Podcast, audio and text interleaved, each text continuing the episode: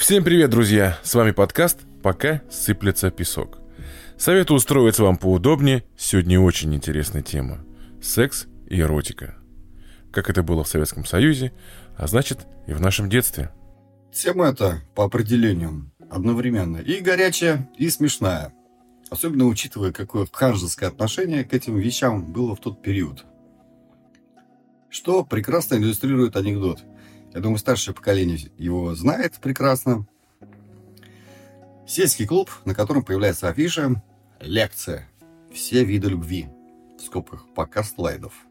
И набивается полный клуб народу, выходит лектор и говорит. Первый вид любви – это любовь мужчины и женщины. Народ в это время уже начинает как-то так выкрикивать. Слайды, слайды давай. Значит, другой вид любви это любовь мужчины и мужчины. Народ опять слайды, слайды. Ну, лектор. Третий вид любви – это любовь женщины и женщины.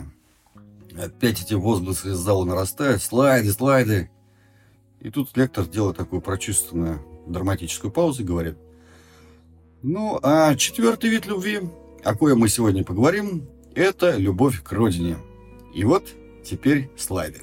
Когда мы выбрали эту тему, первая моя мысль была, я вот сейчас сяду и все быстро-быстро распишу. Потому что тема такая... Тема такая острая, с одной стороны интересная. А запретный плод ведь всегда сладок. Но я сел писать и столкнулся, знаешь, с чем? Как писать про то, чего не было вообще. Да, действительно. Для, да, для сравнения, чтобы э, молодежь понимала, как было в целом в Советском Союзе, э, не так, чтобы это было только в нашей стране и нигде в мире. Это была очень запретная тема. Можете посмотреть, погуглить в интернете всякие религиозные секты, в которых э, секс, эротика тоже является табу. Во многих странах такая политика осталась до сих пор. Во многих странах вы не увидите обнаженных женских тел на картинках или где-то еще. Это не значит, что Советский Союз был чем-то ужасающим и страшным. Просто была такая политика. Ну, а многие, я думаю, помнят, чего только стоит фраза, которая прозвучала в ходе телемоста Ленинград-Бостон в 1986 году. Когда советская дама Людмила Николаевна Иванова, на тот момент администратор гостиницы «Ленинград», заявила, «Секса у нас нет, и мы их категорически против этого. Ну вот, то есть другой вопрос, что под сексом она понимала порнографию. Тем не менее, фраза вошла в историю. Я хочу заметить еще один факт. К этому подкасту я подготовился очень хорошо. Я подготовил все исторические справки, которые смог найти. Потому что больше вспоминать мне было нечего. Так сказать, секса в моем юности и эротики в, моей, в моем детстве было минимальное количество. Я поэтому буду бомбить сегодня по историческим справкам. По поводу этого телемоста, телемоста, э, оказывается, она сказала эту фразу, что секса у нас нет, и народ зааплодировал, там, закричал, завизжал. А она продолжила свою фразу, и это уже никто не услышал. Она сказала, у нас есть любовь есть она сказала, секса у нас нет, у нас есть любовь. Но это уже никто не услышал. Более того, после этого она побежала к режиссеру на прямого эфира, тогда был режиссер прямого эфира, и попросила это вырезать. Да, это был прямой эфир, но ты же прекрасно понимаешь, что записи всегда оставались. И режиссер сказал ей, да, мы обязательно это вырежем. Только для того, чтобы она вышла из кабинета, потому что она прилетела, говорит, как фурия с такими глазами выпученными, с криками, мол, что такое происходит? Немедленно удаляйте, я буду жаловаться. Но, тем не менее, это оставили по одной простой причине. Это было самое хайповое, самое такое шоковое выступление на тот период времени в советском телевидении. И еще надо отметить, именно в тот год, 86 год, в Советском Союзе была самая большая рождаемость вообще за всю историю российского государства. Именно этот год показал самые большие вот цифры. Это вот к тому, что секса нет, если вот как бы брать в цифрах. Сей факт мне, вот честно, неизвестен был, между прочим. Ну, ладно, я предлагаю дабы постепенно нагнетать накал, пойти по нарастающей. И начать с таких очень безобидных примеров. Ну, в частности, с литературы. Разумеется, если ты помнишь, первым зарубежным автором, которого детям категорически читать не рекомендовалось, это Гидема Пасан. Из российских Бунин, Темная аллея и другие его некоторые произведения. А еще это уже было редкостью. Это были такие самоздатовские перепечатки эротических стихов Баркова, которые, правда, приписывали и Пушкину, но тем не менее, факт. И кое-где в некоторых семьях они были. Знаешь, хочу сказать такую вещь. Еще раз повторюсь, я в этом выпуске буду специалист по историческим справкам. Объясню почему. Потому что мы вот взяли эту тему литературы. Все, что я, э, с чем я имел опыт и пересекался, это какие-то пошлые стишки во дворе, э, которые рассказывались друг другу. Книги не то, что не читал. Я даже не знал, что такие книги бывают.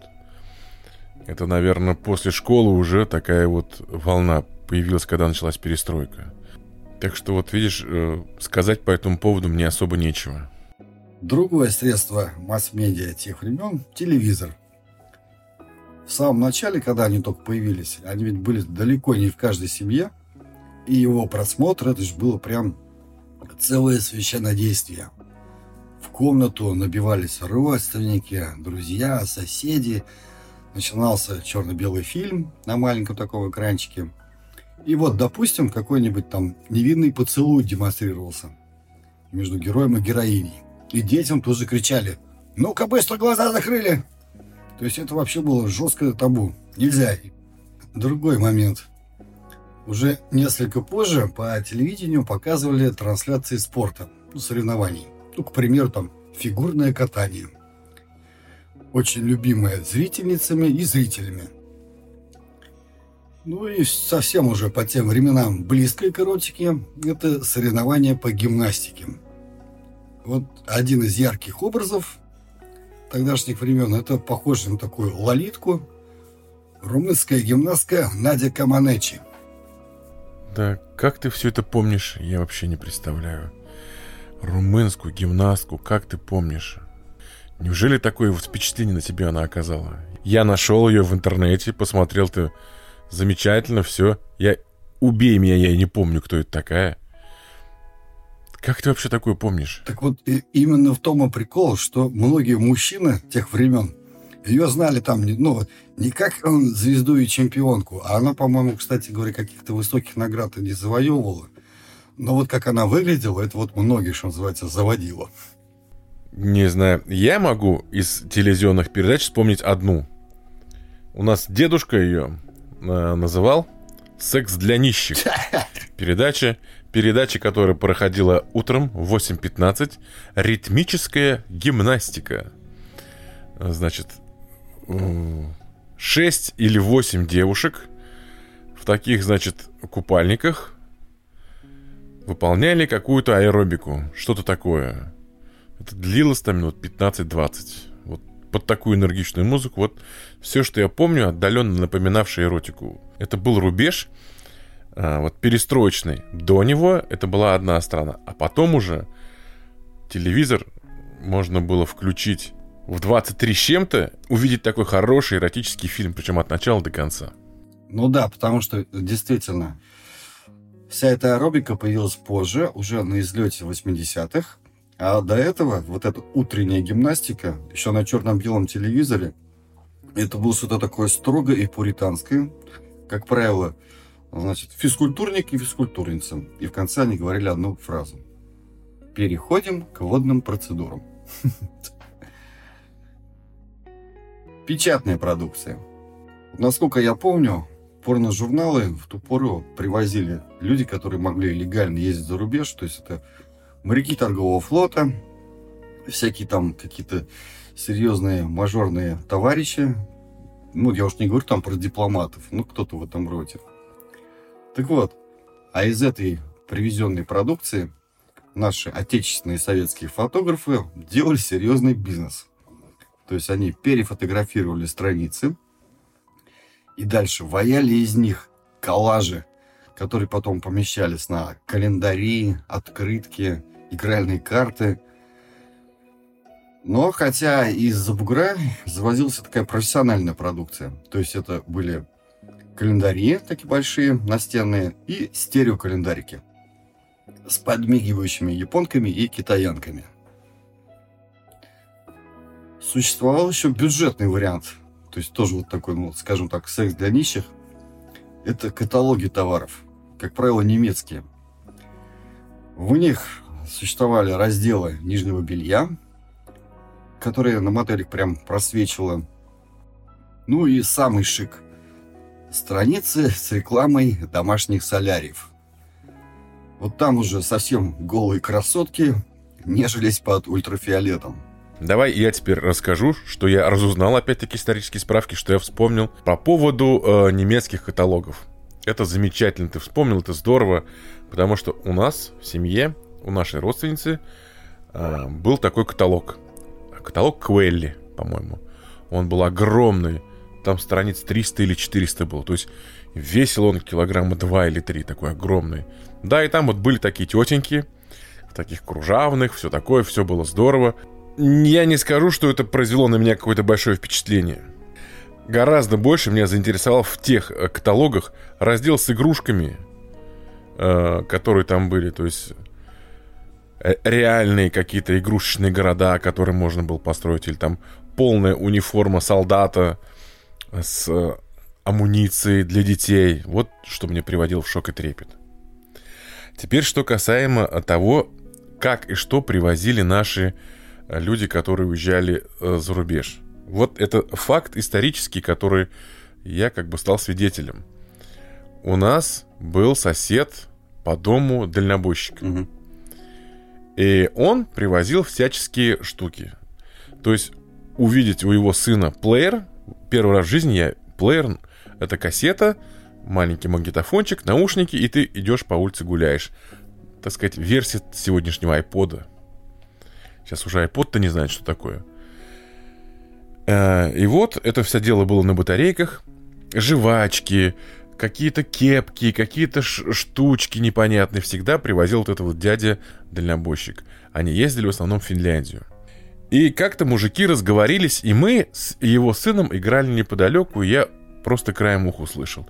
И вот разговор был такого плана. А можешь привести оттуда изображение голых женщин? Ну, там по-другому все это говорилось. Он сказал, нет. Если поймают один раз, будут всегда проверять. То есть, например, если ты провозишь видеомагнитофон или плеер, всегда таможня, милиция может отмахнуться. Но если тебя поймают с э, таким вот содержанием, так сказать, эротического порнографического содержания, тебя берут на карандаш, и потом уже каждый раз тебя будут проверять по 20-30 раз.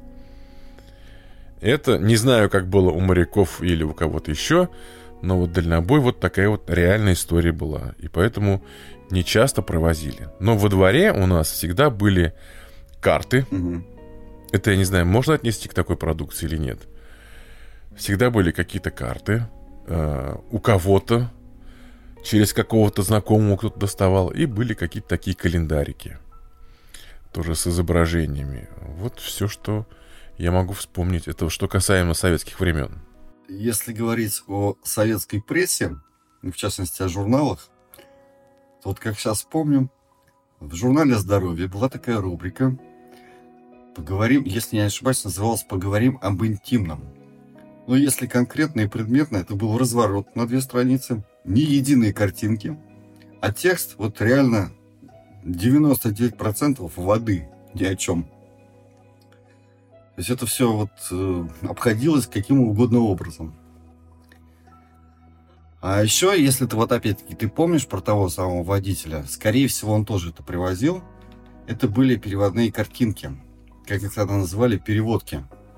То есть это где надо было намочить в теплой воде, снять вот эту тоненькую пленочку, с бумажки и приклеить, допустим, там на дверь, на зеркало или там на гитару. Ну, по нынешним временам, если говорить, то скромнее не придумаешь. Ну, лицо красивой девушки, а вот до уровня буквально плеч. Однако вот эти вот обнаженные ключицы давали простор фантазии. А еще в конце, в середине 80-х появились пакистанские жвачки. Тоже их привозили. Вот, например, в моем дворе это были отцы наших ребят, которые служили в Афгане. Это жвачки со вкладышами, на которых на некоторых из них видов были топлес красавицы. Ну, прям вообще по тем временам такой достаточно хороший уровень печати, цветные все дела. Тоже были предметом коллекционирования. Из более пуританских, опять-таки, печатных видов продукции, я думаю, ты тоже согласишься с этим, можно отнести альбомы живописи. То есть такие художники, как Тициан, Рубенс, наш соотечественник Кустодиев. Ну да, я с тобой согласен, они как бы были всегда. Единственный минус их был, знаешь, что это была космически дорогая цена. Они стоили просто что-то неимоверные какие-то деньги. Ну да, в среднем альбом живопись мог стоить, начиная от 20 с лишним рублей до 30 до полтинника даже, кажется, так. Ты самое главное скажи, что зарплата могла быть 100-120 рублей. То есть у тебя одна книга, ну, страниц 100, могла стоить половину твоей зарплаты. То есть просто одна книга по зарплаты. Ну да. Да, они были глянцевые, более того, они были в таких м- коробочках. То есть не книга просто, а там какая-то коробка была. Я когда ее покупал, она была в какой-то еще упаковке. Как это, суперобложки у них да, еще да, были, да, что-то да, такое. Суперобложки у них были. Что же касается советского кино, то мы здесь не будем наводить тень на плетень. И скажем, что эротические сцены появились в кино. И, например, в таком очень известном фильме «А здесь тихие». Он 1972 года. И весьма далекий, можно сказать, от эротического контекста, потому что это кино про войну, черно-белое. Однако там есть сцена в бане, когда вот этот вот отряд подразделений девушек там моется. И вот входит одна из них полном неглиже, и вот ее подруга там начинает восторгаться ей. «Ой, Женька, ты русалка, у тебя кожа прозрачная». И вот представь себе, это 1972 год, а сцена довольно длинная. Я тебе больше скажу. Историческая справка. 1966 год. Фильм Андрей Рублев. А, Там была сцена, когда ночь Ивана Купала, когда все праздновали, когда все прыгали. В конце потом массово все раздеваются. Эта волна, там было человек 100, наверное, и они все прыгают голые в воду. То есть это вот реальная сцена, которая осталась, которую не вырезали. Фильм 1966 года. Андрей Рублев. До сих пор можно посмотреть, проверить. Так, ну, насколько я помню, э, фильмы Тарковского, они многие были положены на полку, и нигде этот фильм не демонстрировали, по-моему, до конца 80-х годов. Я сейчас могу ошибаться, но нас, кажется, водили туда, при всем этом прочем, когда мы учились в школе в старших классах. Вот, типа, показ фильма, который долго пролежал на полке. Эта сцена идет такая в финале, если ты помнишь. И она такая достаточно тоже длинная, довольно-таки такая откровенная, но тем не менее. Да, этот фильм был запрещен, как многие, но тем не менее, его сняли, его пропустили. То есть его сняли, этот эпизод не вырезали, положили на полку, ну и вот он пролежал. Ну, к тому, что в 66 году все равно это снимали. А если уж касаться жанра комедии советской, то, естественно, как тут не сказать о фильме «Бриллиантовая рука», тоже 69 года. И он ведь изображает не абы что, а некое подобие стриптиза. Ну, единственное, конечно же, что в финале там этого стриптиза зритель видит только лишь голую спину Светланы Светличной и ее крик «Не виноватая я, он сам пришел». Но потом ведь, насколько опять-таки ты помнишь, надеюсь, э, в советском кино случались эпизоды и погорячее. В 1976 году вышел фильм «Табор уходит в небо» молдавского, если не ошибаюсь, режиссера Эмиля Латяну. И вот там цыганка Рада в исполнении Светланы Томы выходит из воды, начинает снимать с себя одежду, начиная с э, цветастой цыганской блузки. Говорит, «Раз- разводи костер, сушиться будем. И вот цыган Лойка за бар разводит огонь. И пока она скидывает с себя штук пять цыганских юбок, зритель мог наслаждаться видом груди Светланы Тома. И она то так чарующим голосом говорит «Не смотри на меня так, Забар, голова закружится». И вот вся эта сцена завершается картиной скачущего на фоне заката жеребца. Ну, как бы подразумевая ее продолжение. Но больше там ничего нет. Были фильмы, которые просто показывали, а были фильмы, которые все это вуалировали. Например, фильм «Романс о влюбленных». Если ты помнишь, фильм 74 года, э, где Кандинов и Коренева играют влюбленную пару, как бы метаморфозы, которые с ними переходят. По сути, это фильм о любви двух молодых людей. И там был момент, где она бежала по пляжу без э, нижнего белья в одной рубашке, полупрозрачной. И были такие моменты, режиссеры так или иначе пытались художественно все это обыграть, художественно все показать, и некоторые моменты было скрыть невозможно. И это пропускали. Как это пропускали, я не понимаю. То есть вот наши советские цензоры. Ну, плюс, опять-таки, это был э, Кончаловский режиссер, угу. который же уехал, по-моему. Да-да-да, в США. Да, и как бы его потом чуть-чуть прикрыли. А когда началась уже перестройка, когда хлынуло вот это вот все, вот этот тонкий юмор и тонкий уровень эротизма, который был, в этом фильме, он уже был никому не нужен. Да, и ведь я помню этот фильм, это же, по-моему, мюзикл. То есть его и жанр-то такой достаточно не Там кассовый. настолько, да, там настолько все было пересечено, и мюзикл, и э, какие-то музыкальные вставки, и даже элементы балетные, какие-то танцы. Там было полное переплетение. Вот все перемежалось. А затем случился, можно сказать, прорывной фильм «Экипаж». Мы о нем, кстати, подробно говорили в выпуске про наш кинематограф и телевидение. Но пусть мы повторимся. При всем захватывающем сюжете, там была эротическая сцена, хоть и снятая вот она через аквариум, но это был просто гвоздь фильма. Потому что билеты, напомню, раскупались аж на неделю вперед. Этот фильм я смотрел. Смотрел несколько раз. Но ты говоришь, что билеты раскупались. Помимо всего прочего, он был насыщен действиями.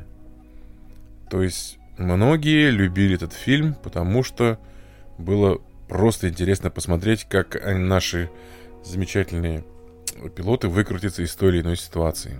Поэтому я не думаю, что весь успех здесь заточен только на том, что была вот такая вот сцена. Хотя я могу и ошибаться. Да, я с тобой полностью согласен, потому что он же состоит, он же двухсерийный, и там, можно сказать, две части. Первая такая жизнь, вот эта романтическая любовь, вот эти все переплети взаимоотношений. А вторая серия это уже вот этот фильм «Катастрофа». Такой экшеновый, можно сказать, ну, не боевик, но экшен, который был первым таким фильмом на подобную тематику. Но он еще был снят здорово. Режиссер, постановщики, кадры, э, эффекты для того времени было просто замечательные. Еще мне известен такой любопытный факт про кинотеатры и киномехаников. У них в силу служебных обязанностей была такая техническая возможность врезать те самые горячие куски пленки из копий фильмов. А дальше они их склеивали и составляли для себя любимого и для своих друзей и знакомых такую коллекцию.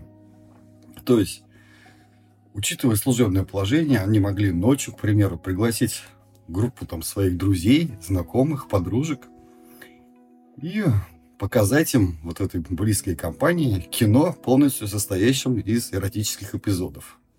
Так вот, самое интересное в сравнении с сегодняшними временами, надо сказать, что при всей строгости цензуры все эти эротические сцены заключались-то всего-навсего в секундной демонстрации женской груди. И все. А вот первая сцена секса, как процесса, впервые появилась в советском кино в 1988 году. В фильме «Маленькая Вера». Причем прикол, нас на него водили тоже целым классом. А сколько нам лет тогда было, я не помню, лет 15. Там актеры Наталья Негода и Андрей Соколов занимаются сексом в позиции женщина сверху. И при этом самое интересное и забавное, у них там речь идет о какой-то вообще бытовухе. Ну, беседа такая при этом процессе. Потом началось что-то страшное.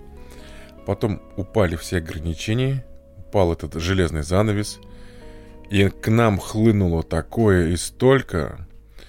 То есть представьте, когда человек очень сильно хочет пить и не пил несколько дней, и ему дают неограниченное количество воды, и он упивается вот этой водой прям до такого момента, что ему плохо становится. Вот наша страна была похожа на такого человека, который изголодался по всему эротическому и обнаженному, и хватал все. У нас в любом киоске Союз Печати журналов с обнаженкой можно было купить разных названий, разных выпусков и просто фотографий, ну, наверное, штук 100, наверное. Телевидение после 23 часов были целые каналы, где могли просто без перерыва эротические фильмы бомбиться до утра. Вот просто. Сейчас такого нет. Что вот мы в какую-то такую клоаку упали. Видеосалоны, я не знаю, это просто отдельная тема. Ну да, это обычно такое маленькое помещение неказистое. Обычные стулья стоят вместо кинотеатровских кресел. Обычный телевизор, как правило, небольшой диагонали. Видак. Билет стоил, если я не ошибаюсь, от полутора до двух рублей. И на вечернем сеансе там крутили классику эротики, которая сейчас вообще никого не удивит. И не покажется чем-то сверхъестественным. Это Эммануэль, а их же, по-моему, там Эммануэль 2-3, кажется, так? Греческую смоковницу и прочее, прочее. А вот что касается печатной продукции, то напомню, этот прорыв начался с газеты Info. Она печаталась на хорошей финской бумаге, была цветная, с офигенными коллажами, со всякими текстами, такими околоэротического содержания. И, то есть полностью газета была посвящена этой теме. И продавалась она совершенно доступно везде. Я не знаю, вот сейчас какие-то есть, наверное, правила, что подобного рода продукцию нельзя продавать там школьникам. Тогда ни у кого вопросов к этому не было.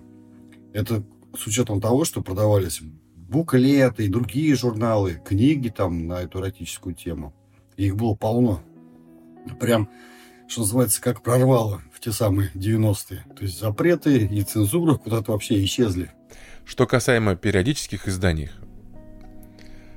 когда вот э, ты правильно упомянул Speed она появилась со своим вот этим вот контентом эротическим, и были огромные продажи тиражи просто сметали с полок. Ну и другие издания понимали, что все движется в нужном направлении, стали вставлять такие же рубрики. Советы сексологов, что-то еще. Появились эротические гороскопы. То есть вот народ почуял, и, короче, все двинулось в этом направлении. И теперь в любой газете можно было увидеть или фотографию, или что-то еще на эту тему, на такую острую тему? Спрос на самом деле был огромен, и вот привожу такой забавный пример. Переход подземный на кольце у нас в Казани. И вот стоят такие столики, прилавки, на них это все дело продается, сидят торговцы. И кроме того, что это можно было купить, все эти плакаты, календари, журналы, лежали на прилавке журналы Playboy. И можно было за трояк за 2 рубля его полистать минут 5. То есть человек подходил, он ничего не покупал себе, а просто вот платил трояк и его листал, наслаждался. Я не помню, сам, как говорится, не помню, сам не листал, но мне рассказывали, что ребята из соседнего двора приходили и листали, а потом всем рассказывали. Мне вот, кстати, интересно, вот если молодого какого-нибудь человека сейчас вот, там лет 17-18, в ту пору, взять вот за уши и бухнуть просто. Смог бы он выдержать или нет? Ну, я думаю, что сейчас-то для них вообще все доступно. Что там, все, весь контент 18+, все на него вот эти ограничения, это же всего лишь на галочку нажать там. Да ладно, окей, как это в Южном парке Смотри, какая, смотри, какая ситуация. Вот ты говоришь, э, да, можно найти. Понимаешь? Можно найти, ключевое слово найти. А ведь тогда искать не нужно было. Тогда можно было просто пройти мимо любого книжного, любой союз печати. Ты вот говоришь переход. В переходах эти стать. Там вот была стена у нас одна. А, там сколько метров, как то метров сто, наверное, эта стена, и которая вся вот была завалена вот такими развалами э, книжными. Ну, вот ты идешь и вдоль стены, грубо говоря, 10 метров голых календарей. Ну, вот просто. Ну, так и было ведь? Ну да. То есть сейчас ведь сейчас совершенно все по-другому. Здесь мы опять с тобой приблизились к 90-м. Этому периоду, как мне кажется, можно посвятить не один выпуск.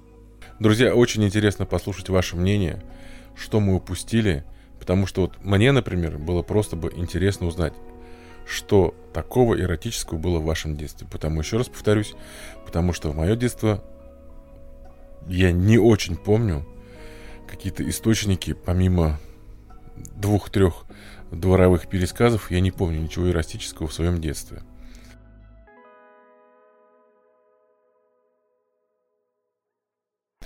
Если вы хотите предложить нам какую-то тему, или самое главное сказать, что мы пропустили, обязательно бегом в Инстаграм. Пока сыплется песок, нас очень просто найти. Пишите, оставляйте свои комментарии, мы будем слушать, мы будем читать, мы обязательно на все вопросы ответим. До свидания. Всего доброго.